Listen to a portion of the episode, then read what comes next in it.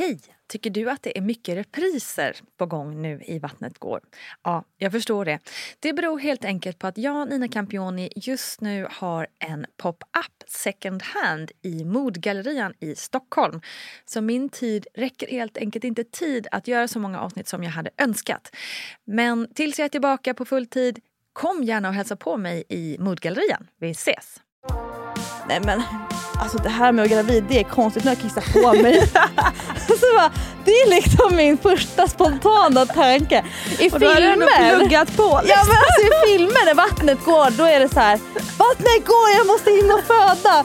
Verkarna börjar liksom en halv minut efter det och jag bara, jaha, då har man kissat på sig också. Hej, hej! Nu är det dags igen. Vattnet går är här med mig Nina Campioni. Och den här gången tillsammans med Lovisa Lofsan Sandström. Lofsan är, ja, ska vi säga vår tids Jane Fonda eller Susanne Lanefelt kanske. Och med det menar jag inte att hon går runt och kniper hela tiden, även om det också är bra att göra. Utan mer att hon liksom har blivit våran tids träningsguru.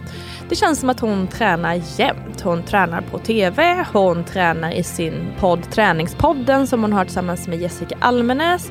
Hon är ju PT till vardags och dessutom så reser hon typ jorden runt med busslaster och flygplan fyllda med folk som åker iväg bara för att träna. Och jag känner mig alltid lite extra slapp i kroppen när jag ska träffa detta kraftpaket som ju är Lofsan. Men så blir man väldigt upptankad på all energi som hon delar med sig så att det blir ju ändå liksom plus till slut. Lofsan har två söner, Sixten och Baxter och hon kommer nu berätta om två totalt olika graviditeter och förlossningar. Mycket spännande. Med oss är också, som vanligt, grundaren av BB Sofia, Gudrun Abascal, för att svara på lite frågor under tiden. Okej, om vi gör så här. Ni lyssnar så går jag och tränar helt enkelt. Ever catch yourself eating the same flavorless dinner three days in a row? Dreaming of something better? Well, HelloFresh is your guilt-free dream come true, baby. It's me, Gigi Palmer. Let's wake up those taste buds with hot, juicy pecan-crusted chicken or garlic butter shrimp scampi. Mm. Hello Fresh. Stop dreaming of all the delicious possibilities and dig in at hellofresh.com. Let's get this dinner party started. Cool fact a crocodile can't stick out its tongue. Also, you can get health insurance for a month or just under a year in some states. United Healthcare short term insurance plans, underwritten by Golden Rule Insurance Company, offer flexible, budget friendly coverage for you. Learn more at uh1.com. Hey, it's Ryan Reynolds, and I'm here with Keith, co star of my upcoming film, If, only in theaters, May 17th. Do you want to tell people the big news? All right, I'll do it. Sign up now and you'll get unlimited for $15 a month in six months of Paramount Plus Essential Plan on us. Mintmobile.com slash switch. Upfront payment of $45 equivalent to $15 per month. Unlimited over 40 gigabytes per month. Face lower speeds. Videos at 480p. Active Mint customers by 531.24 get six months of Paramount Plus Essential Plan. Auto renews after six months. Offer ends May 31st, 2024. Separate Paramount Plus registration required. Terms and conditions apply if rated PG. I'm Sandra, and I'm just the professional your small business was looking for. But you didn't hire me because you didn't use LinkedIn jobs. LinkedIn has professionals you can't find anywhere else, including those who aren't actively looking for a new job but might be open to the perfect role, like me. In a given month, over 70% of LinkedIn users don't visit other leading job sites. So if you're not looking on LinkedIn, you'll miss out on great candidates like Sandra. Start hiring professionals like a professional. Post your free job on linkedin.com/people slash people today. Du har ju två barn, Sixten och Baxter. Ja. Hur planerade var de? Ja, du kan säga högt och lågt. Den ena, den ena då, Sikten som är min stora kille, han är född 2009. Han eh, är ett p-pillerbarn. Eh, jag eh, var väl inte riktigt beredd eller redo eller planerat att, att bli gravid. Och särskilt inte med med Hans då som är pappa till honom. Och, eh, Du, du, du, du. Ja, lite så. Och men med det sagt så var han inte, eh, han var väldigt eh, väntad, eller om man kan säga på så sätt att jag har ändå varit redo för att bli förälder, eller mamma framförallt, väldigt länge. Jag har alltid sett mig som en ung mamma, men in, absolut inte varit i en position i livet där jag har kunnat ta ansvar för ett annat liv. Så jag hade gjort en abort tidigare, flera år tidigare och redan då bestämt att jag kommer aldrig mer göra abort igen. Så när jag helt oväntat kom på att jag kanske var gravid, när den här vinterkräksjukan aldrig gick över, eh, så, så var det liksom aldrig egentligen en, en så stor issue eller fråga för mig huruvida jag skulle behålla det eller inte. Utan jag kände mig så här, ja men det, för mig var det självklart då. Mm. Så att även om han inte var planerad, han var inte efterfrågad, så var det väldigt självklart och naturligt för mig att det här kommer jag gå all in på nu. Men hade du bara missat ett p-piller en dag eller hur? Nej det vet jag inte, jag kan inte säga att jag har så bra koll från start. Så. eh, utan eh, Jag hade ätit p-piller i jätte, jättemånga år, alltså från att jag var ja, men typ 13-14 någonting. Och sen hade jag väl gjort, bytt över till eh, P, vad heter det? p-stav, mm. som man har i armen. Mm, mm. Och då fick jag sån här enorm akne. Jag kan, har fortfarande, och det här är ändå nästan 13 år senare, så här, en del R kvar över det. Så då um, tog jag bort p-staven och sen så provade jag det som kallas för p-ring. Som jag vet att det slog aldrig riktigt igenom men för några år sedan så var det så, så sålde barnmorskan in det så man kan prova det. Och det var inte heller särskilt framgångsrikt för jag tappade bort den där lilla p-ringen någonstans mitt i månaden. Så försvann den ut. Eh, så jag eh, kan inte säga att jag har liksom varit den mest eh, ansvarstagande så när det gäller preventivmedel i att jag har varit så noggrann. Men, men jag hade liksom en vanlig p-pillerrutin mm. och eh, ja, det hjälpte inte. Nej. Å andra sidan så kan jag inte säga att jag hade provat innan därför att det här var i princip första gången som, som jag och Hans hade träffats som jag blev gravid. Mm. Så att tydligen så hade han nog ganska starka krafter. Ni var väldigt kompatibla helt ja, enkelt. Det hade vi, jag har väl inte riktigt väntat mig. Så sikten var långt ifrån planerad men å andra sidan så kändes det helt rätt. Så när han sen var född och jag kommit in i min liksom, mammaroll och så, då bestämde både Hans och jag ganska tidigt att vi vill ha tätt mellan våra barn. Mm. Och eh, så Baxter då, lillebror, han var superplanerad. Vi vet exakt när han blev till och uh, extremt förväntad och efterlängtad. Så det var två helt olika typer av eh, plus på stickan kan man säga. Mm. Men jag tänkte på det här med när du blev gravid med Sixten där och det var liksom inte förväntat. Var det just att mensen uteblev som gjorde att du tog ett graviditetstest eller var det som? Ja, nej det kan jag inte påstå för jag hade inte haft särskilt regelbunden mens innan heller. Utan eh, ja, Alltså, nu låter det som att jag är så lössläppt i att jag inte har någon koll på min kropp, det kan jag inte säga. Men, jag men... kan bara säga jag är exakt likadan. Jag har aldrig haft någon koll på när min mens ska komma eller ägglossningar hit och dit och sånt. Jag har fått förstått mycket mer och bättre nu och det är först nu som jag har haft så signaler. Typ att nu kan jag känna när jag har ägglossning och nu, jag, nu vet jag två dagar innan mens att nu, då känner jag på kroppen. Men om man som jag då hade ätit p-piller eller haft som i tio år, alltså jag, det kändes inte som att jag hade någon sån naturlig koll på kroppen. Jag kommer ihåg att första åren när jag var så tonåring, då hade jag någon, som en liten sån här folder från jag Libress eller Libro mm. eller något sånt här, eller ja, någon sån här mensföretag. Och så skulle man så kryssa i rutor, dubbelkryss, eller riktigt kryss om man hade riktig mens och så var det ett streck bara om man hade lite grann för man skulle lära sig hålla koll på. Och jag, jag hade, sparade dem i en liten hemlig låda i mitt rum och så. Och, och så försökte jag liksom hålla koll på det. Men så, så att när jag åt p-piller så skulle man äta 21 dagar och sen så skulle man inte äta. Och då kunde det ta så här. Ibland så kunde det ta fyra dagar, ibland så tog det en dag innan, utan tabletter innan mensen kom. Så jag, liksom, jag hade nog inte riktigt fått koll på det. Och sen eh, under den hösten 2008 som jag blev gravid med Sixten så var jag allmänt så här, lite ur balans. Eh, höll på att skulle flytta till en, en lägenhet.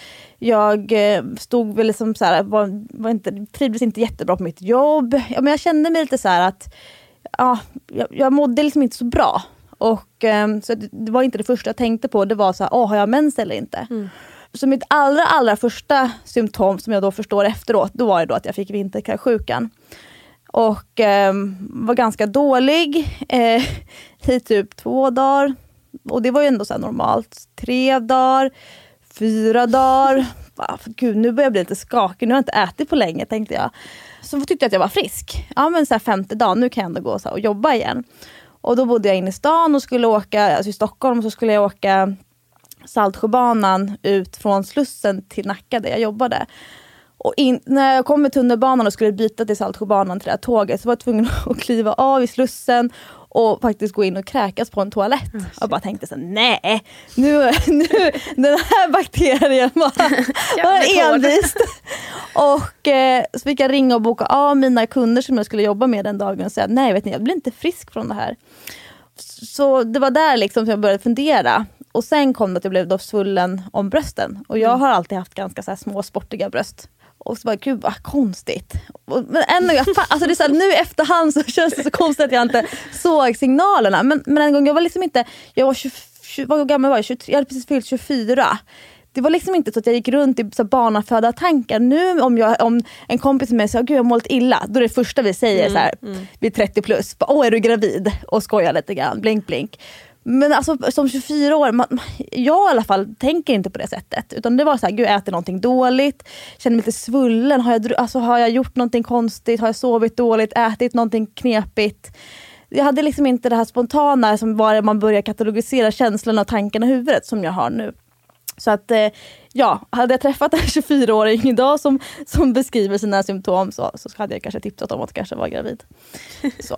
Men eh, då, ja, då gick vi och köpte, när jag kom på det på, på kvällen och skulle ta på mig pyjamasen, bara, men gud vad hände mina tuttar? Då kom jag på att men vi kanske måste, jag kanske måste gå och köpa ett Kanske graviditetstest. inte vinterkräksjukan som gör att jag får stora bröst. Nej det kändes väldigt konstigt. Så här. Ja, men, då började jag också så fundera över så här, har jag tränat mycket bröstmusklerna? De kanske har, blivit större. Nej, men så här, någon konstig förnekelse, jag vet inte. Men det var ju så att det var så extremt långt ifrån den livsstilen som jag hade att jag ens skulle kunna vara gravid. Tanken föreslog mig inte ens. Vilket ju nu känns så himla självklart. Men du tog i alla fall ett gravidtest där då? Ja, vi gick, vi gick till, i Stockholm finns det ju nattöppna apotek. Mm. Så när jag tog på mig den här pyjamasen och reflekterade över att mina bröst var lite större så tänkte jag, nej det här, det här är helt orimligt. Så då gick vi faktiskt och tog jag av mig pyjamasen och tog på mig eh, mjukisbyxorna. och Så tog vi en promenad till det här nattöppna apoteket. Och så köpte vi, eh, ja, då litar jag inte på systemet så jag köpte tre olika tester tror jag, tre olika märken.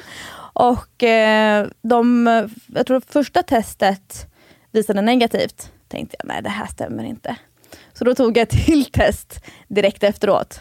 Och då var det positivt. Inte så att det var så glasklart att det var ett, ett plus. Utan det var så lite svagt bara. Eh, men då började jag ju googla och se mig och så bara, jo men det spelade ingen roll att det var svagt. Det var Nej, ändå ett plus. Ja. Eh, Så då var det så här, va? Typ tappa hakan ner i kaklet. Och bara, men ehm, ja, så det var ju lite... eh, Du kände ju ändå på dig på något sätt då, i och med att du ändå inte trodde, litade på det här eh, negativa.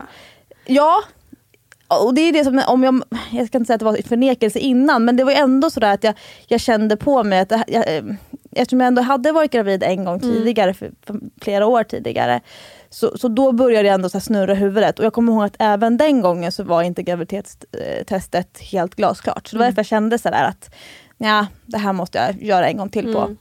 Och då kommer jag ihåg att jag gick in på toaletten, bodde i en jätteliten lägenhet. Och eh, toaletten var så en gånger en meter så man fick så snurra på platsen för att ta sig mellan, mellan handfatet och duschen och toalettstolen. Så här. Och så fick jag backa ut till min man och säga att du vet vad, håll i dig. Nu- är jag gravid. Så. Vad var hans reaktion? Han, han blev väldigt glad, tror jag. I alla fall var det det som han gav sken av och det som han säger till mig. Han hade ju eh, tre barn sedan innan, som sagt. Och hade haft... Eh, ehm, han hade alltid sett framför sig att han skulle ha fler barn. Han hade nog önskat att han skulle få fler barn. Han var väldigt ung när han blev pappa. Jag tror också han var 24 eller 25 första gången. Men eh, för honom så var det väldigt viktigt att jag skulle känna att, att, eh, att jag ville. Eh, jag tror att när det är barn nummer fyra som kommer så är det ett mycket mindre beslut än barn nummer ett. Och eftersom han visste att jag inte riktigt var så där helt hundra i, i, eh, i mitt liv, liksom, hur, jag, hur jag hade det, så var han väldigt noga med att låta mig bestämma hur, hur det här skulle, vilken riktning det skulle ta sig. Om, om vi skulle bli en familj eller om vi kanske tvärtom, vilket har hänt kompisar till mig, att eh, kvinnan blir gravid och det blir, blir då en, en, ett vägskäl, att man går isär i och med graviditeten för att saker och ting ställs på sin spets. Så vi, vi lärde känna varandra väldigt väl de dagarna som följde just för att vi hann liksom prata igenom vad innebär det här projektet för, för oss, för, för min familj och för hans familj, hans, hans äldre barn. Alltså det är ju ganska komplext när det blir så att, att man ska försöka slå ihop två, två separata liv och eh, allt inte är självklart från start. Så vi hade ganska mm, kluriga dagar men också så bra som jag kände efteråt att det var skönt att vi pratade igenom allting och liksom verkligen förankrade i vad, ja, men, hur ska vi lägga upp det här. Jag vet inte om du vill prata om eh, aborten och, och det som hände där långt, långt bak, men om du vill, vill du berätta någonting om det? Ja, alltså jag minns inte så himla mycket från den tiden.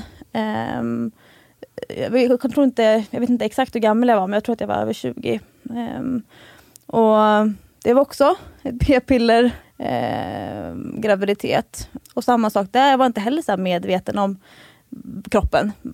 Och jag vet inte om, det är så, när jag pratar med så här kompisar och så, så är det många som känner igen att de inte mm, har koll på ja, men ägglossning och mens och man tror att man är så här självmordsbenägen en, en gång i månaden för att man har PMS. Men vi förstår inte riktigt vad PMS är för någonting. Alltså att, alltså kvinn, typiska kvinnliga signaler på kroppen, att man liksom inte uppmärksammar dem. Så att det var också sådana perioder i mitt liv som inte liksom var så bra. Men där var jag i princip aldrig tveksam på något sätt. Att jag så här, hmm, ska, jag, ska jag köra eller inte? Utan det var så här, det här funkar absolut inte. Det var inget svårt beslut. Men när jag väl gick igenom det så var det så här, då var det ju fruktansvärt. Och det tror jag, det är få kvinnor som inte tycker att det är fruktansvärt att göra en abort. Eh, jag kommer ihåg att det gjorde så ont. Jag gjorde en, eh, vad kallas det för, medicinsk abort, var när man har, tar ett tablett. Ja. Jag kommer ihåg att det gjorde så ont, så jag sa att jag kommer aldrig mer ha sex i hela mitt liv, för att det är inte värt den här smärtan. Så någonstans har jag glömt bort det för, för framtiden. Men. Ja, men så att jag är jätteglad över att jag gjorde den aborten för att mitt liv hade inte blivit bra om jag inte hade gjort det. Och det var skönt att jag eh, vågade ta det svåra i efterhand beslutet att inte fullfölja graviditeten. Men det känns, jag är så glad över det.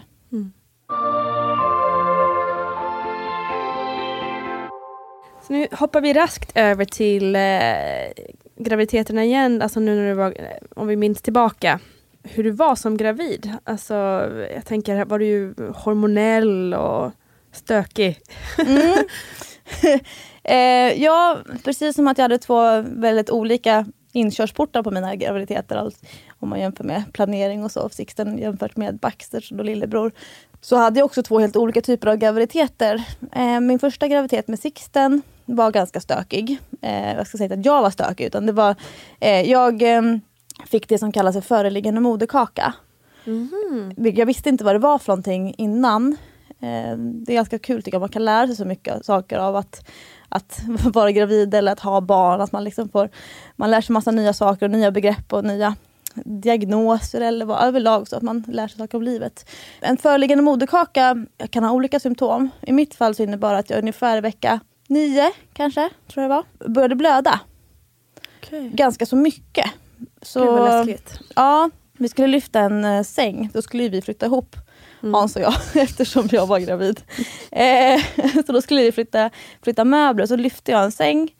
Eh, och det var inte orsaken till att jag började blöda. Men det pressades antagligen med hjälp av musklerna då eh, igång. Och eh, en föreliggande moderkaka ligger då för själva utgångshålet från livmodern. Och eh, då trodde jag och Hans trodde och även då den gynekolog som var på gynakuten att det var ett missfall. Så det började med så åkte jag inte in, man ska inte åka in när man börjar blöda sådär tidigt utan man utgår ifrån att det är ett missfall i princip. Men eh, vi åkte in, jag vet inte om vi åkte in samma dag eller om det var dagen efter eller kvällen efter så åkte vi faktiskt in till SÖS. Och eh, jag tror att det var framför att jag inte slutade blöda, att det kom säkert mycket blod hela tiden och ganska så färskt. Och då gjorde hon det ett vaginalt ultraljud. Och det här var så tidigt så det är väldigt svårt att se någonting på ett vanligt ultraljud. Eller, jag, tror, jag tror inte att man kan göra det. Och då har jag kommer ihåg att jag och Hans eh, höll händerna och sen så var jag helt övertygad om att hon skulle säga att det var ett missfall. Och så sa hon, tittade och så mm, drog runt och så. Det var lite obehagligt när man gör vaginalt ultraljud, det är inte jätteskönt. Och så sa hon, nej titta, här ligger ett litet hjärta.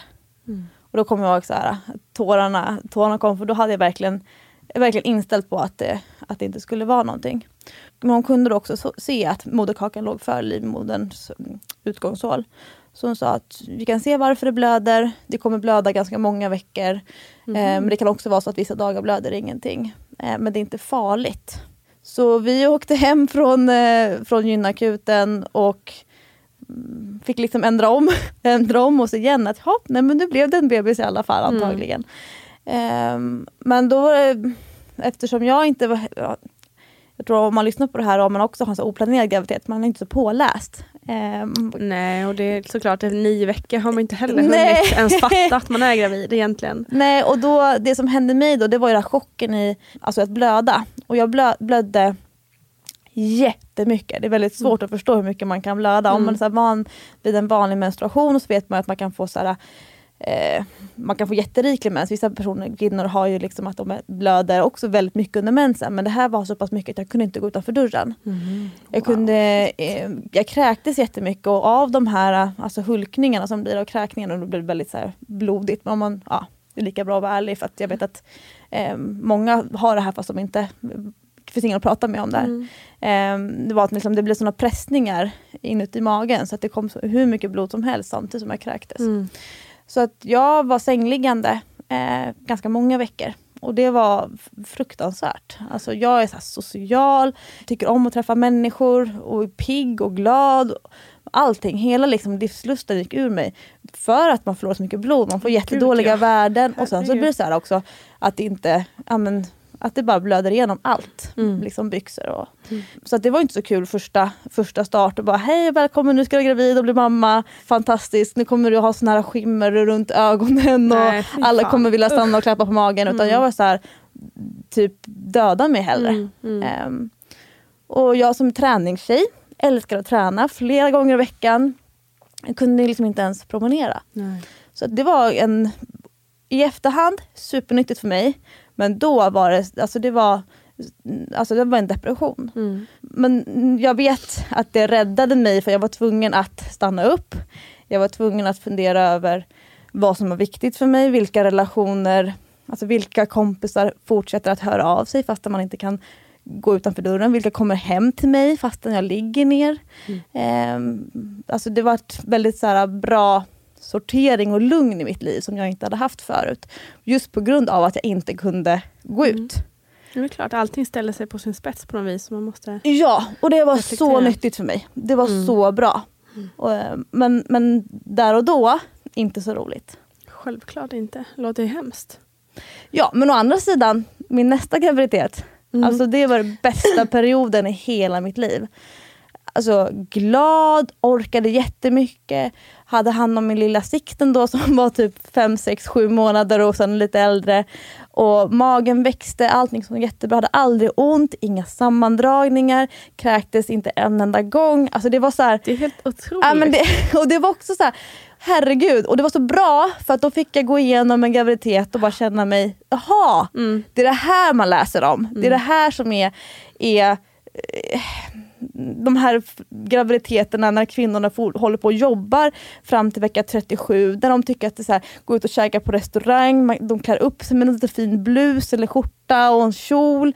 Du vet, alltså den orken, den energin som jag saknade helt eh, Mm. första gången. Det var, så här, alltså det var så självklart för mig att kunna gå iväg och käka middag med kompisar, kunna vara vaken efter klockan nio. Alltså det var mm och det var så kul och härligt att få gå igenom den också. Och att jag är så glad över att jag vågade bli gravid igen. Ja för det tänker man ju, du måste ju varit rädd för att du skulle må likadant och det skulle hända samma sak. Ja, alltså, jag vet inte om man har så ökad chans att få föreliggande moderkaka igen. Det vet jag inte om det var en slump eller så. Men däremot så här, rädsla för att bli så trött mm. och asocial och, och eh, isolerad. Eh, jag trodde att det var normalt att vara så trött mm. och seg. Mm.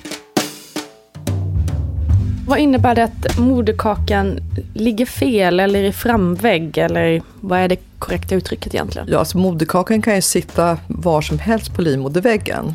För det är ju där, när ägget är befruktat, så att säga, så sätt, implanterar sig någonstans på livmoderväggen. Och det kan sätta sig på framväggen och på bakväggen, det kan sätta sig högt upp Eh, i livmodern men också nere vid modermunnen. Och det enda stället som vi tycker att det är fel eh, när moderkakan sätter sig och växer fast, det är om den sitter i, över den i modermunnen så att säga, så att moderkakan kommer före barnet. Sen om det sitter på framväggen eller på bakväggen eller högt upp, det är ingenting som vi tycker är fel. Utan det är om det sitter långt ner nära modermunnen där det kan uppstå problem under graviditeten med blödningar. Och, eftersom barnet kan inte komma ut om, om moderkakan ligger framför. Vad gör man då när man upptäcker det? Och då följer man ju då, då graviditeten och att kvinnan inte blöder, startar med blödning och sen får man göra ett kejsarsnitt för att hjälpa barnet ut. Det är ingen annan väg ut än så. Jag slutade blöda ungefär i vecka 18. Ja, för då hade själva moderkakan vuxit upp mot ryggen. Mm. Eh, men eh, då fick jag någonting som kallas för alltså, såna här sammandragningar, alltså prematura sammandragningar. Inte som att jag skulle föda för tidigt, eh, utan mer att jätteobehagligt. Eh, magen drar ihop sig stenhårt och det är framförallt på grund av stress. Mm. Så att, än en gång, det var väldigt bra för mig att min kropp var tydlig med att ge signaler. Det här behöver du göra, du behöver vara hemma och vila. Jag kunde ju börja träna lite grann när jag hade Mm. slutat blöda. Så jag kom faktiskt igång med lite lätt styrketräning. Jag kunde köra så här, framförallt axelövningar. För jag fick ganska ont. Om man, inte är van, eller om man är van att träna och sen inte får träna. Då kan man ju få ont i ryggen för att ryggmusklerna är vana vid att Gud, få, ja. få användas. Så jag kom faktiskt igång med styrketräningen och sista 10-12 veckorna så, så kändes det faktiskt relativt bra igen. Ehm, och det var så skönt att jag inte, och det tar jag med mig ofta när jag jobbar med gravida kvinnor i mitt jobb, så PT-jobb, att man faktiskt det som är den här veckan behöver inte innebära nästa vecka. Att man kanske har det ganska tufft i 14, 16, 18 veckor men sen så plötsligt så mår man mycket bättre. Och att man inte ska ta ut någonting i förskott.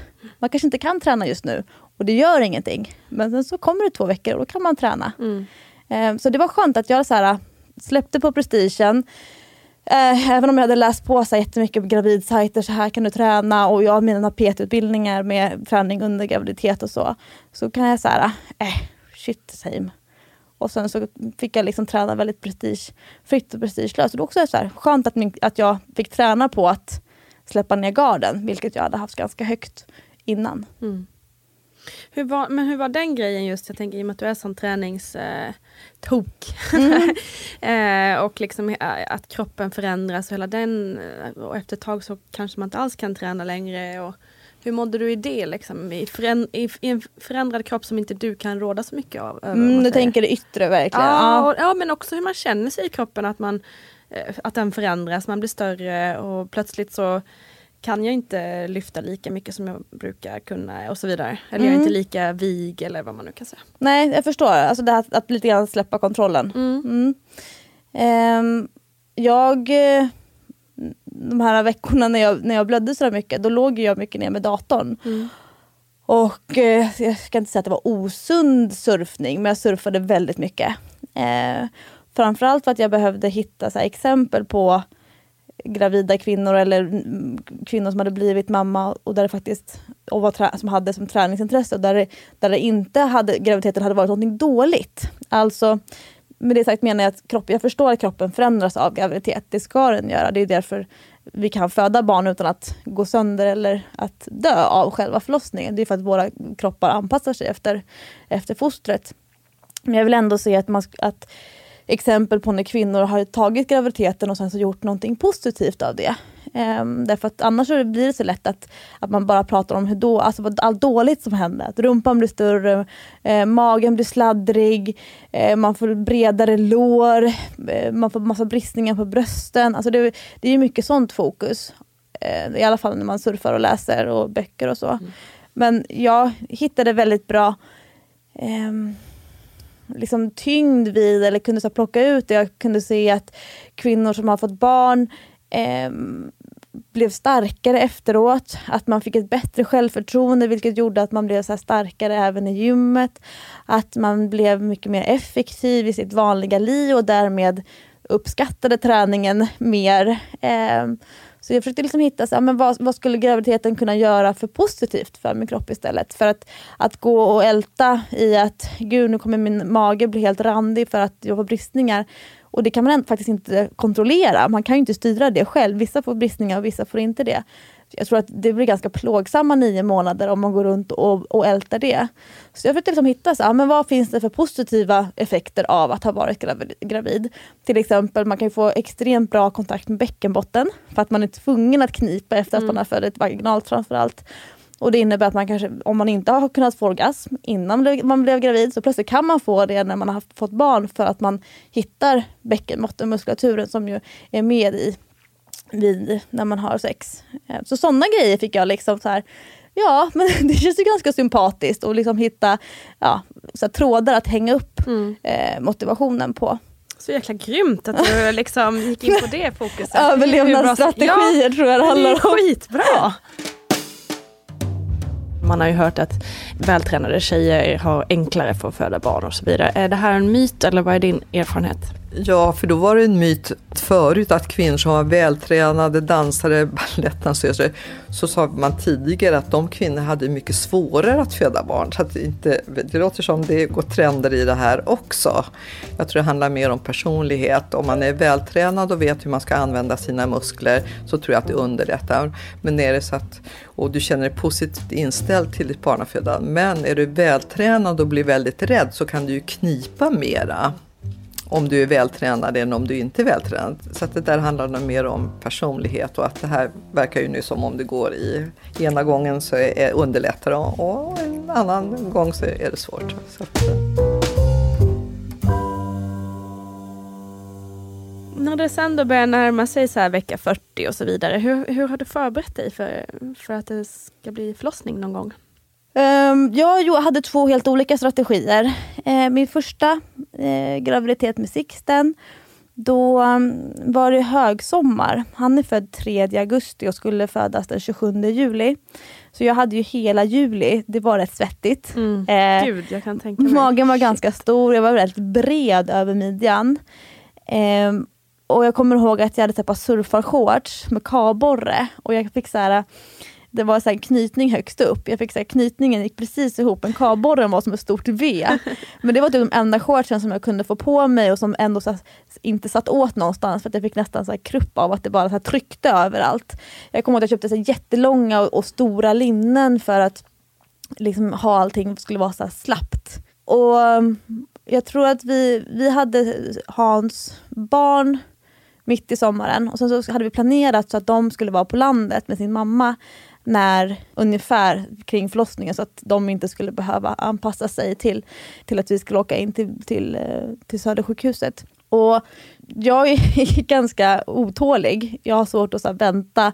Och det innebar ju också att även fast ultraljudet hade sagt då, ja den 27 juli så tänker jag så ja men det finns ju ändå, börja räkna, det finns ju ändå en procentuell risk eller chans att han faktiskt föds två veckor tidigare mm. och det kommer ändå vara normalt. Så här. Så i mitten av juli, då var hopp, nu är väskan klar, är det dags snart? Och då blev det ganska lång väntan in i, i tredje till tredje augusti och andra augusti när, när vattnet faktiskt gick på, på köksgolvet. och jag hade så önskat att, tänk om jag hade liksom inte börjat vänta så tidigt utan hade faktiskt fortsatt med mitt, mitt så projekt hemma. Vi höll på att inreda, vi hade precis flyttat till en ny lägenhet då, som faktiskt skulle ha plats för, för lite fler barn. Och hade så lagt mer krut på det och kanske ätit lite mera glass och suttit på brygga. Så. Nej, utan jag hade så här, hopp, stod redo i hallen verkligen och väntade på så här, Känns det inte lite grann nu? Förbeställt taxi varje dag. Lite så. Och jag, jag önskar efterhand att jag inte hade gått och väntat så mycket sista, sista mm. tre veckorna.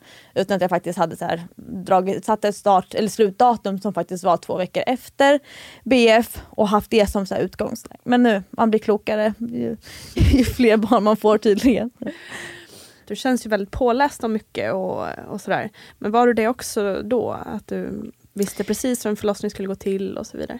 Ja, eh, nej, jo, jag läste så här, teorin. Mm. Alltså, läste, jag tror att den heter Föda barn av Gudrun Abascal. Abascal. Ja, den boken ja. eh, eh gick jag och till och med och köpte tror jag. Lennart Nilsson, det här ett barn blir till. Eh, googlade så alla smärtlindringsmetoder. Eh, jag kommer ihåg att jag gick på två eller tre eller fyra såna här födda barnkurser som de anordnade på SÖS och bara trodde att jag kunde. Mm. Jag trodde verkligen att jag var förberedd. Men det var ju bara för att jag kunde rabbla olika metoder. För att när jag sen låg där på, på förlossningen och skulle ta ställning till vilka, vilka smärtlindringar jag skulle använda, om jag skulle stå upp eller sitta ner eller vara på huk. Så här, då var jag helt lost. Och så här, trodde typ att jag skulle ha nytta av att jag visste vilka tidpunkter olika faser så här, skedde. Alltså, det var, också så här, skjut mig, jag, alltså jag dör hellre än fortsätter den här förlossningen. För att jag, jag, det var så här, allting bara flippade ur och jag var ganska, ganska kass på att föda barn. så, jag var ganska kass på att föda barn. Första gången var inte, det var inte så roligt och det var, inte, det var ganska, ganska hemskt. Jag önskar inte att någon skulle någonsin få föda barn på det sättet. Men andra gången, än en gång, då blev det helt annorlunda och allting gick jättebra och det var faktiskt ganska roligt. Och jag lärde mig en hel del. Men, men första gången, det var så här, jag trodde att jag skulle åka och leverera ett barn. Typ mm. att jag skulle, trodde att jag skulle kunna vara så duktig på att föda barn, att barnmorskan skulle så berömma mig över att jag var så kunnig och påläst och hade så bra kroppskontroll för att jag hade hört och läst och att, att träningstjejer är så bra på att föda barn och att jag ville så matcha in i det mönstret. Så det var så skitmärkliga hang-ups och...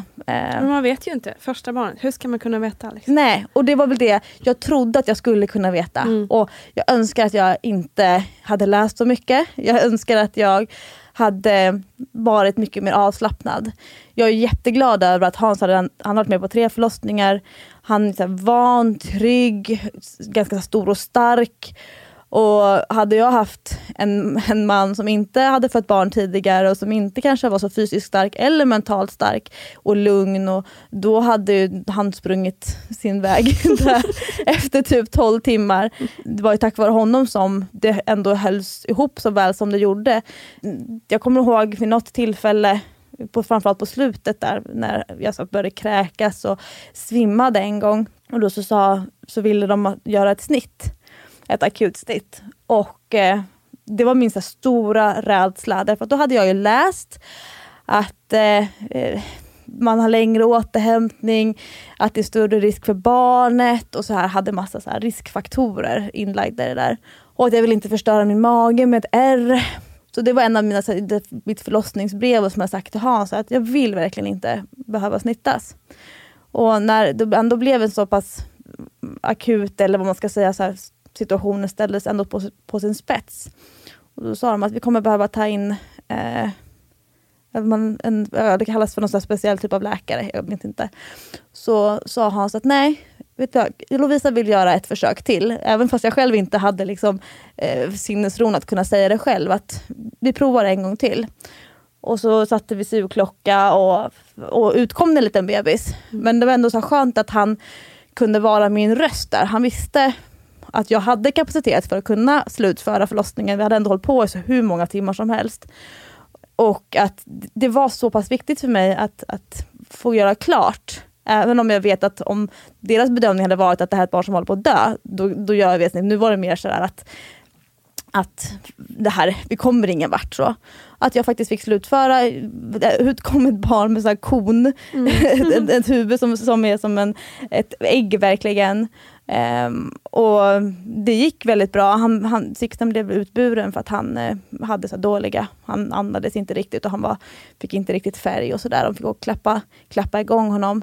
Men det var så skönt att Hans där och då stod på sig att, vet ni vad, Lovisa behöver en chans till.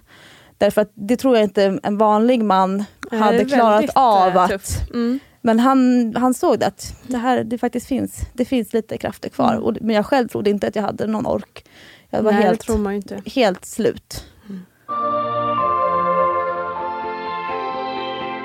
Vi backar bandet lite med, jag vill bara höra lite hur det började också. Du sa att vattnet gick där på köksgolvet. Ja, eh. då är det återkommande temat är här hur dålig jag är på att, att lyssna på min kropp. Eller framförallt jag var ganska dålig på att lyssna på min kropp. Därför att då var vi ändå fem, vad blir det, sex dagar efter beräknat födsel.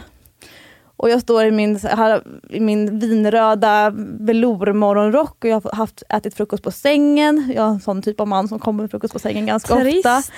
Eh, så här, upppallad i sängen och legat och kanske kollat på Facebook eller någonting. Har gjort något blogginlägg. Och sen så går jag ut i köket och har min morgonrock på mig och inga kläder under. Och så bara säger det plask. Så tittar jag ner så här på golvet så bara, nej men alltså det här med att vara gravid, det är konstigt, nu har jag kissat på mig. bara, det är liksom min första spontana tanke. I Och då har du ändå filmer- pluggat på. Ja men alltså i filmer när vattnet går, då är det så här. Vattnet går, jag måste hinna föda. Verkarna börjar liksom en halv minut efter det och jag bara, jaha, då har man kissat på sig också. Jag liksom finns inget så här logiskt och bara, men gud nu kanske det var vattnet som gick ut. Men då hade jag ju läst att det är extremt ovanligt att vattnet går som första. Så då, då den statistiken hade jag i bakhuvudet, nej det här var inget vatten. Eh, så då, då, då gick vattnet där på golvet och Hans tog fram hushållspappret och hopp, vad gör vi nu? Ehm, så det var mitt liksom första, min första förlossningsstart där. Då var klockan ungefär 10.30 på, jag tror att det var en, en söndag faktiskt. Men då hade jag kissat på mig några gånger tidigare så det var ju inte Okej, så här, ja, men- ja, ja. ja. men kanske inte bara var så här, gå över en tröskel. Ja, det var lite. Och sen var det mycket mindre vatten än vad jag trodde att det skulle vara. I filmerna så splätter det ju genom Ja, jeans och allting. Det. det. här var bara lite så här, ja det var en skvätt typ. Men du förstod till slut då att det var... Ja men då ringde vi till, eh, till och så sa vi att ah, nu har vattnet gått och då så, så, fick vi, då tror vi gjorde en tidsbokning av en kontroll och bara, bara åka in och kolla att, att allting ser bra ut och så sa de det kommer säkert inte vara någonting så ni, får, eh, ni kommer antagligen åka hem och så kommer ni tillbaka imorgon så kollar vi igen. Så jag tror att det är någon infektionsrisk att man inte ska gå med vatten någon gång för länge. Precis. Så då hade jag ju väskan packad sedan ungefär en 6-7 veckor tillbaka. Så det var inte så svårt att, att göra ordning mig för, för avresa. Eh, men så faktiskt redan i bilen började jag få sammandragningar. Första gången som den var så att det faktiskt gjorde ont. Och jag vet att det är ganska ovanligt att man har att vattnet går innan man har ont. Mm, precis. Men då fick jag känna så här, aha, det är det här som är skillnaden då mellan, mellan vanliga så här, graviditetssammandragningar som är att livmodern tränar och det här att nu, nu är det ändå förlossningssammandragningar. Och då hade jag ju också läst att eh, om man, om man eh, på SÖS tror jag det var så att om man hade ett visst antal, så här, viss frekvens på sina verkar och hade vattenavgång, då fick man stanna kvar. Men man skulle liksom ha två av tre.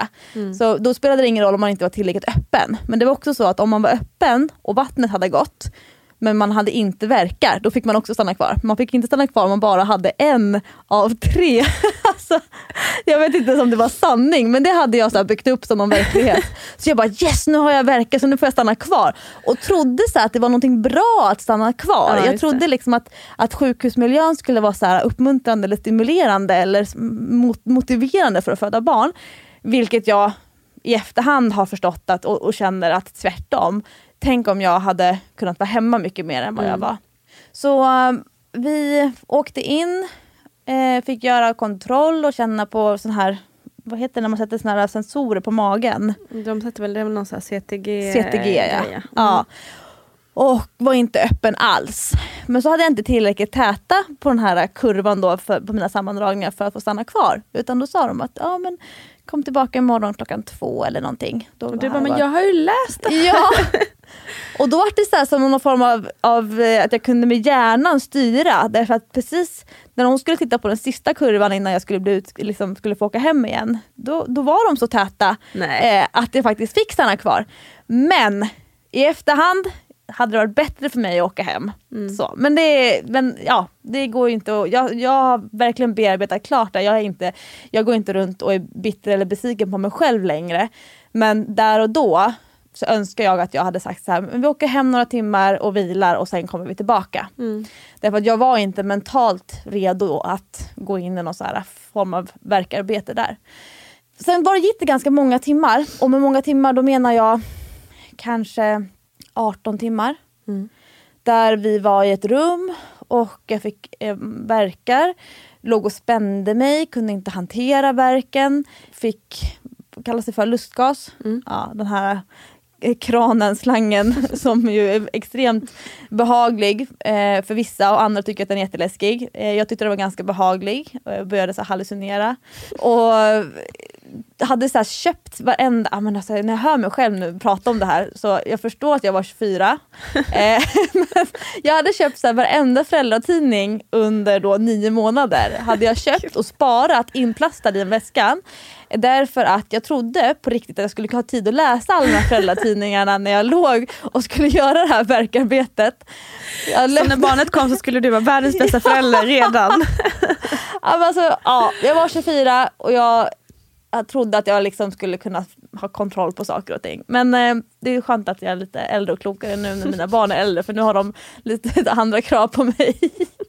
Men sen fick jag ganska ont och det var då det här som att saker och ting började spåra för mig. Jag tror jag fick så pass ont, det började med att jag fick så ont att jag fick en, en ryggmärgsbedövning. Mm. Ja, sån här i, i ryggen. Epidural. Mm. Epidural ja. För det hade jag då läst på mig att det kan jag så be om. Och då avtog verkarna. Så då fick jag verkstimulerande. Okay. Och då får man det som kallas för verkstormar, vilket innebär att de är inte rikt, alltså, verkarna gör inte riktigt nytta för själva förlossningsarbetet utan det blir bara lite så här, mm, en liten hang-up nästan i, i, inuti systemet i kroppen. Så då fick jag ännu mer smärtlindrande.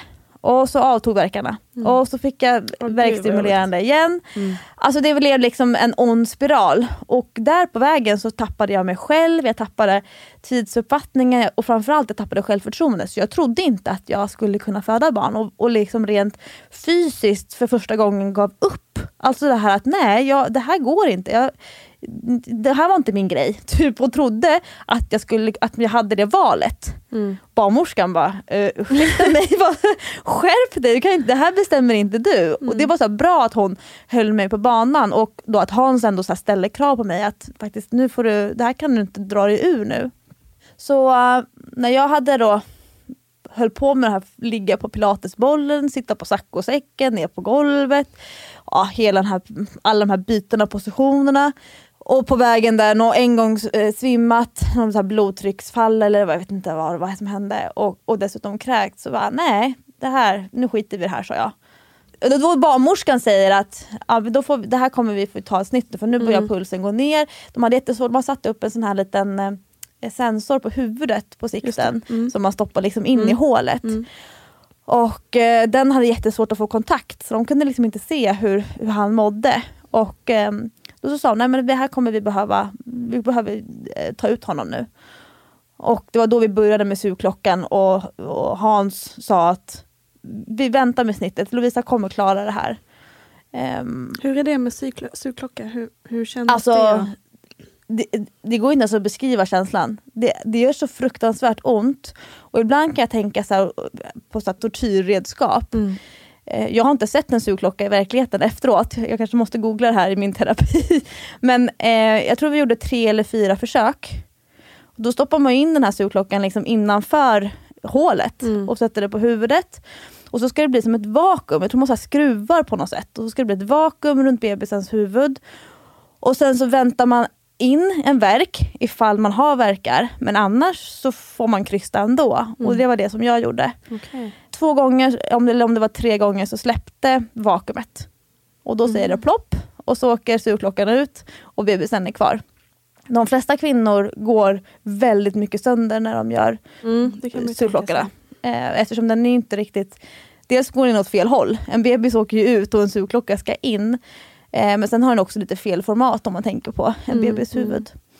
Men eh, jag tror om det var tredje eller fjärde försöket så in med fingrarna och handen och sen så verkligen allihopa fick hjälpas åt och så bara uh, drog vi ut. De drog ut, jag krystade. Jag visste inte ens hur man krystade. Alltså, Men du hade inga såna här krystverkare då? Som de hade jag på. redan haft.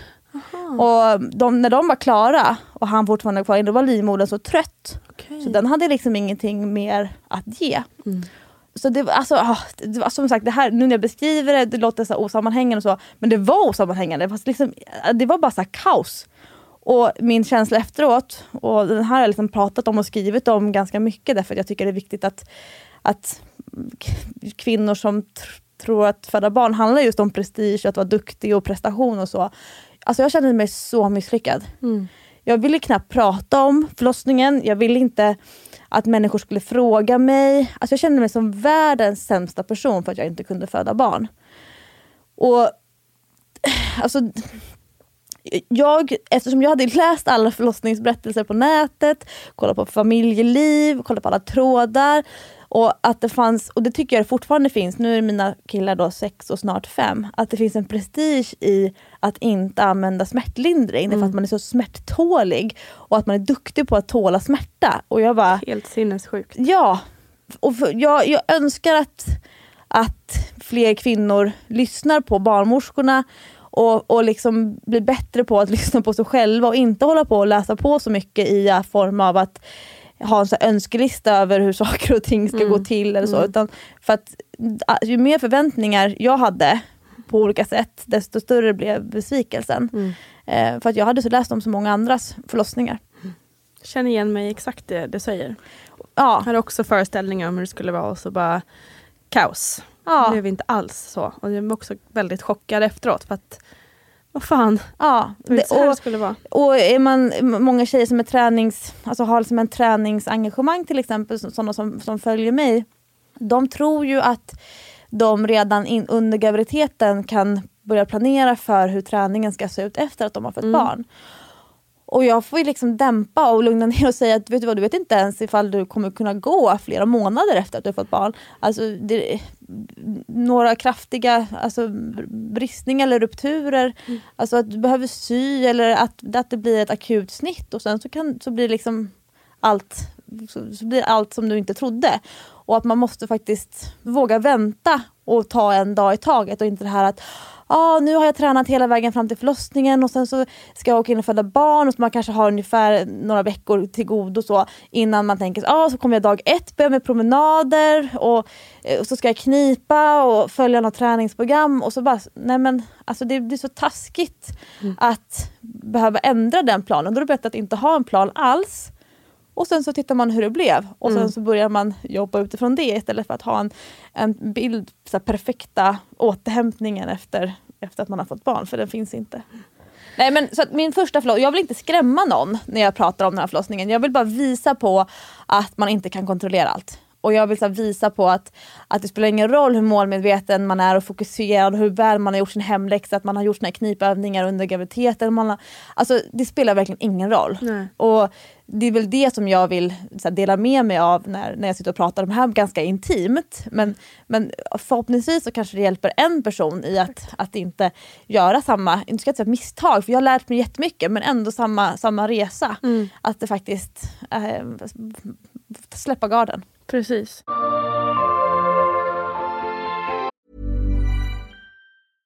Hiring for your small business? If you're not looking for professionals on LinkedIn, you're looking in the wrong place. That's like looking for your car keys in a fish tank. LinkedIn helps you hire professionals you can't find anywhere else, even those who aren't actively searching for a new job but might be open to the perfect role. In a given month, over 70% of LinkedIn users don't even visit other leading job sites. So start looking in the right place. With LinkedIn, you can hire professionals like a professional. Post your free job on linkedin.com slash people today. Ever catch yourself eating the same flavorless dinner three days in a row? Dreaming of something better?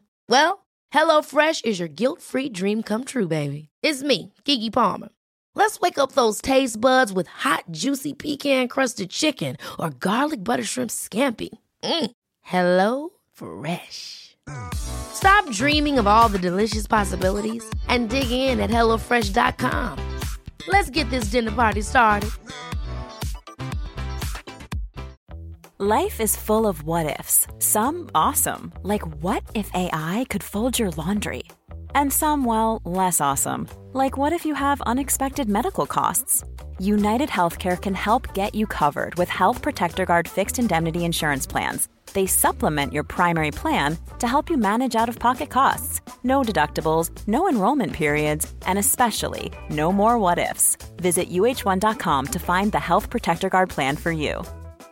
Quality sleep is essential. That's why the Sleep Number Smart Bed is designed for your ever evolving sleep needs. Need a bed that's firmer or softer on either side? helps you sleep at a comfortable temperature? Sleep Number smart beds let you individualize your comfort so you sleep better together. JD Power ranks Sleep Number number 1 in customer satisfaction with mattresses purchased in-store. And now, save 50% on the Sleep Number limited edition smart bed for a limited time. For JD Power 2023 award information, visit jdpower.com/awards. Only at a Sleep Number store or sleepnumber.com. Hey, it's Ryan Reynolds, and I'm here with Keith, co star of my upcoming film, If, only in theaters, May 17th. Do you want to tell people the big news? All right, I'll do it. Sign up now and you'll get unlimited for $15 a month in six months of Paramount Plus Essential Plan on us. Mintmobile.com slash switch. Upfront payment of $45 equivalent to $15 per month. Unlimited over 40 gigabytes per month. Face lower speeds. Videos at 480p. Active Mint customers by 531.24 get six months of Paramount Plus Essential Plan. Auto renews after six months. Offer ends May 31st, 2024. Separate Paramount Plus registration required. Terms and conditions apply if rated PG. Men då måste vi också komma över till kära lille Baxter där allting har gått så himla mycket bättre hela tiden. Solskenshistorien Ja. som vi har sålt in den som nu här. Ja, Men hur startade den förlossningen? då hade jag också läst statistik. Att om man, Du gav dig inte att läsa. om, om man föder första barnet ungefär eh, sju dagar eh, över tiden så är det sannolikhet att nästa, även nästa barn kommer ganska så nära inpå. Fast oftast lite lite tidigare. Eh, jag hade inte planerat, jag hade inte packat någon väska överhuvudtaget. Jag hade inte förberett någonting i princip. Jag tror inte ens att jag hade en spjälsäng. Men det var verkligen så här, eh, vi hade liksom inte gjort den här stora omvändande eh, resursfördelningen där hemma utan vi visste att det skulle komma en liten bebis. Så vi var kanske fem dagar över tiden nu. Och Hans hade, ehm, det här var när han själv höll på väldigt mycket med sin egen karriär. Så just nu så jobbar han jättemycket med mig och hjälper mig i mina företag. Men då hade han jättestora egna verksamheter. Och han frågade mig ganska så tidigt, kanske var vecka 32 någonting, så fick han en förfrågan om en föreläsning i Barcelona som då var nästan en vecka över tiden på mig. Och då så sa jag att jag tyckte att han skulle tacka ja till den för att förhoppningsvis så har jag redan fött då. Eh, och har jag inte gjort det så var jag oddsen för att det ska vara exakt samma dag. Mm. Så, och sen så dubbelkollade han med mig fyra, fem, sex gånger. Är du säker på att jag kan åka till Barcelona? Jag hade han bokat med min mamma. Han hade också sett till att min syster skulle vara liksom standby. Så jag bara ja gud, åk! Och det hade hänt ganska mycket. Om man då pratar liksom om att den här 24-åringen som födde Sixten och som inte hade koll på sin menscykel eller någonting. Den mamman som sen skulle föda Baxter, det var liksom en, för mig, en, det hade hänt så mycket under det året. Jag gick igenom en enorm mognadsprocess det året och jag är så himla glad att jag gjorde det för att sen när då Hans åkte till Barcelona då hade jag några kompisar över på en playdate och på eftermiddagen så började jag känna mig lite så här trött och seg. Det började så här pirra och dra lite grann i, i livmodern och har man, har man andra gången när man är gravid så känner man liksom att det, man känner igen känslan. Eh, Redan då så ringde jag till min syster, till Agnes och sa att eh, efter jobbet är det nog bra om du kommer hit. Jag tror inte att det kommer behövas egentligen men det kan ändå vara skönt så eftersom jag är ensam med Sixten och ifall det skulle hända någonting. Så här, men jag var ändå ganska så här, nonchalant i så här, varken för att skrämma upp henne men för att jag tänkte också att det här är nog bara lite förarbete så. Men så kom hon efter två timmar ungefär. Så de höll på och busade och jag tror att Sixten badade badkaret. Och sen så nattade vi honom vid sju. Eh, och Sixten låg och var så lite orolig. Han liksom låg så här, typiskt så här ettårings eh. När de liksom ligger med knäna under kroppen så ligger de och så här, bökar runt som en liten gris. Liksom, in, snurrar runt sin egen axel. Jag fick så här, vischa och klappa på rumpan och samtidigt så blev så här, verkarna mer och mer. Och då var det inte bara så att det retades lite utan nu började, okay, nu började det faktiskt dra. Och Sixten somnade inte förrän vid 11 och det var ganska ovanligt sent för att vara honom. Och så gick jag in till Agnes vid halv tolv. Då hade Sixten somnat och jag hade så lirkat ur min arm. Och så sa jag till henne, vet du vad, alltså jag tror nog att det här är på riktigt nu. Och då visste jag ju inte, för jag hade inte gått med riktiga verkar Nej, förra exakt. gången. Jag hade liksom inte gått igenom det här vanliga verkarbetet hemma eh, med Sixten. Mm. Så att jag fick liksom, jaha, det var så lugnt. Jag satte mig i hennes fotända och så började vi prata så här, ja men om vad är det som kan hända nu ifall vi måste åka in? Vad- kommer det innebära? Vad förväntar jag mig att behöva ha hjälp av henne? Så då hörde jag mig till min mamma så skrev jag till henne att det kan nog vara så att jag behöver åka in imorgon bitti. Jag kommer inte behöva åka in i natt. Också så här, jag har ingen aning om hur jag visste det men så här. Väl ändå så här, vara trygg. Och min mamma har ett fyra barn, hon är värsta proffset. Så jag, sa, jag kommer nog inte behöva åka in i natt men, men jag tror att det är bra att du kommer hit i morgon bitti. För jag, jag tror att jag kommer ha svårt att ta hand om Sixten. Det var nog mer det som jag hade så här, att jag kände att min mamma omdöme inte var så bra. Och eh, så kom min mamma vid typ kvart över sju. Och då hade jag duschat och då hade jag packat ordning väskan. Men så kom jag ihåg att jag tänkte, ska jag ta med mig lite smink? Ja, jo. Jag hade ändå så här ganska så här normala tankar. Så ringde vi till förlossningen på SÖS för då hade jag bestämt även att vi hade flyttat och då bodde inne i stan. Jag hade egentligen andra sjukhus som var närmare så ville jag föda på SÖS igen. Så ringde jag dit och sa att jag tror att jag, kommer, att jag kommer behöva åka in snart. Så ville hon att jag skulle klocka hur nära det var. Så sa jag typ att jag tror att det var kanske två minuter emellan. Så. Men, men det var inte så, så ont att jag så här, kunde sluta, var tvungen att sluta prata utan jag kunde ändå så här, föra ett samtal.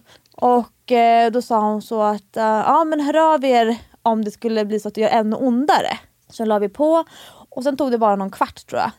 Och då hade jag behövt så här stanna från att jag då skulle gå från sovrummet in på toaletten och hämta sminkväskan. Så var jag tvungen att stanna däremellan och det var ungefär två meter. Och sen så skulle jag gå in i köket för att eh, göra någonting. Och då var jag tvungen att stanna efter två meter igen och då kände jag så här, oh det här går inte. Och då hade min mamma precis kommit innanför ytterdörren. Jag var tvungen att vända bort ansiktet från Sixten för att jag vill, Mm. ville inte att han skulle titta på mitt ansikte när, jag, när det gjorde så ont. För att han var så, då var han 14 månader precis. Mm. Så att han inte skulle bli orolig för vad, vad som hände med mig. Och då kände jag så här: okej nu är det så pass att jag inte ens kan hålla masken uppe. Så då ringde vi efter en taxi jag och min syster och eh, packade in oss. Och så ringde eh, Agnes till förlossningen och sa att ah, men min syster ringde precis och eh, vi skulle återkomma. Nu är vi på väg därför att nu, nu verkar det som att hon ska föda. Och eh, då sa de ah, fast nu, vi har fullt.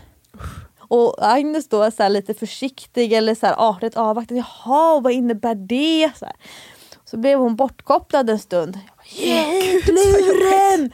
Så hon bara okej, tog jag luren så, så kom barnmorskan då tillbaka så sa, sa hon, ja hallå? Och då så sa jag nu är det mamman som pratar Och nu, vi ringde nyss och då var det ingen som sa minsann att det var fullt. Nu är vi på väg. Och hon tyckte då att vi kanske inte skulle åka dit i alla fall. Men nu, då kände jag att alltså, nu är det på sista svängen. När vi kom fram till SÖS då armbågade oss igenom ett helt släkt som stod och väntade utanför dörren.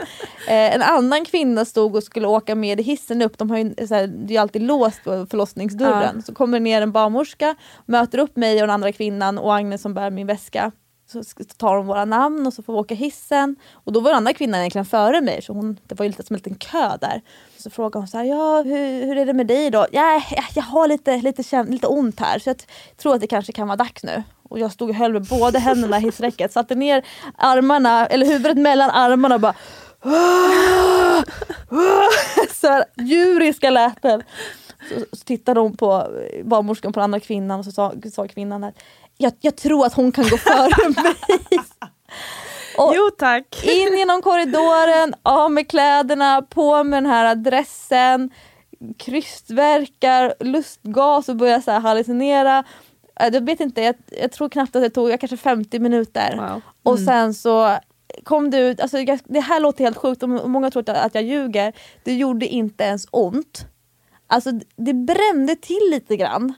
Men verkan, alltså det var liksom inte, det går liksom inte att jämföra den typen av smärta som jag hade när jag höll på med alla de här verkstimulerande och epiduralen. Det var liksom 30 gånger värre. Än att föda Baxter som är såhär, ah, så nu är han ute.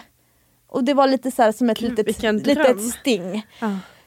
Min syster, kommer ihåg Agnes, då, hon hade aldrig varit med på förlossning och så kom Baxter ut, han skrek eh, och så fick hon klippa navelsträngen.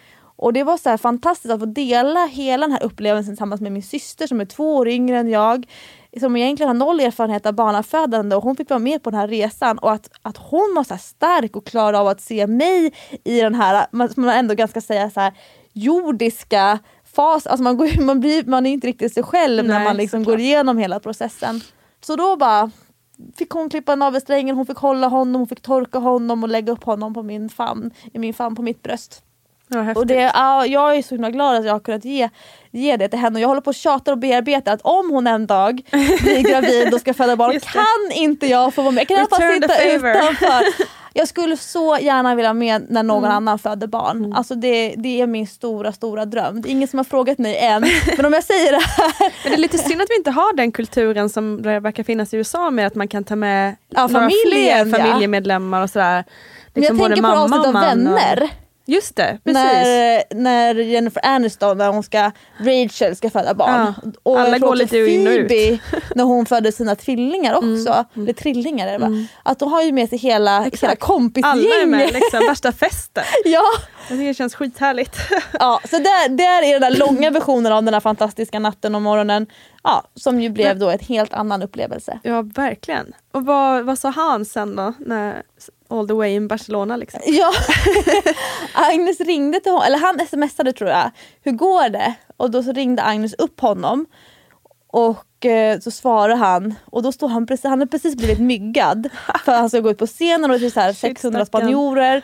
Och, så säger Agnes, åh det blev en pojke, nu han, nu, han är redan född för då hade det gått så fort. Jag tror vi hade Ja. smsat innan vi åkte hemifrån. Och så var det en timme senare så var allting klart så han trodde ju fortfarande att det var, skulle ta sig 18 timmar eller någonting. Exakt, att han skulle hinna tillbaka kanske till och med. Så, så då går han ut på scenen bland alla de här spanjorerna som han ska föreläsa för och så säger han I just became a, a father of five. så.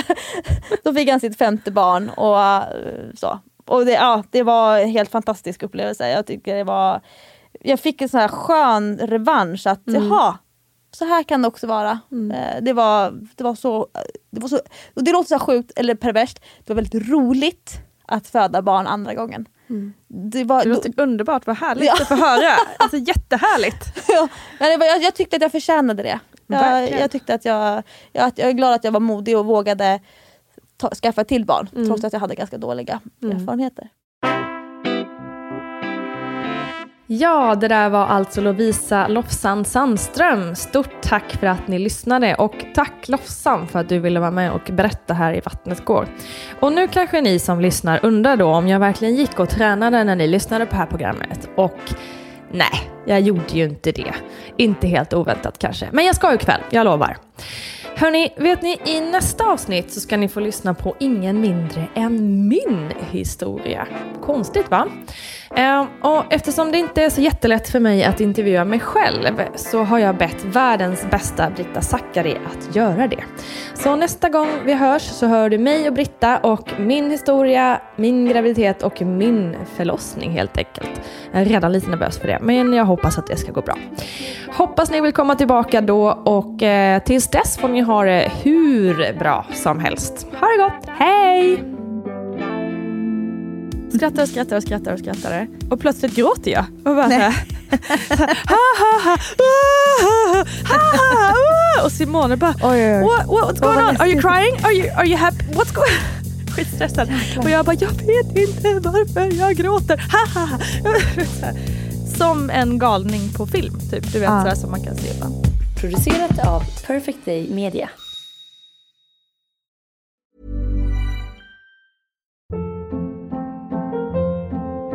Hold up. What was that? Boring. No flavor. That was as bad as those leftovers you ate all week. Kiki Palmer here, and it's time to say hello to something fresh and guilt-free. Hello Fresh. Jazz up dinner with pecan-crusted chicken or garlic butter shrimp scampi. Now that's music to my mouth. Hello Fresh. Let's get this dinner party started. Discover all the delicious possibilities at hellofresh.com. Imagine the softest sheets you've ever felt. Now imagine them getting even softer over time. That's what you'll feel with Bowl and Branch's organic cotton sheets. In a recent customer survey, 96% replied that Bowl and Branch sheets get softer with every wash. Start getting your best night's sleep in these sheets that get softer and softer for years to come. Try their sheets with a 30-night guarantee. Plus, get 15% off your first order at bowlandbranch.com. Code BUTTERY. Exclusions apply. See site for details. Hi, I'm Daniel, founder of Pretty Litter. Did you know cats tend to hide symptoms of sickness and pain? I learned this the hard way after losing my cat, Gingy. So I created Pretty Litter, a health monitoring litter that helps detect early signs of illness by changing colors, saving you money and potentially your cat's life. Pretty Litter is veterinarian developed, and it's the easiest way to keep tabs on your fur baby's health right at home. Go to prettylitter.com and use code ACAST for 20% off your first order and a free cat toy. Terms and conditions apply. See site for details. Planning for your next trip? Elevate your travel style with Quince. Quince has all the jet setting essentials you'll want for your next getaway, like European linen, premium luggage options, buttery soft Italian leather bags, and so much more. And is all priced at 50 to 80% less than similar brands. Plus, Quince only works with factories that use safe and ethical manufacturing practices. Pack your bags with high-quality essentials you'll be wearing for vacations to come with Quince. Go to quince.com/pack for free shipping and 365-day returns.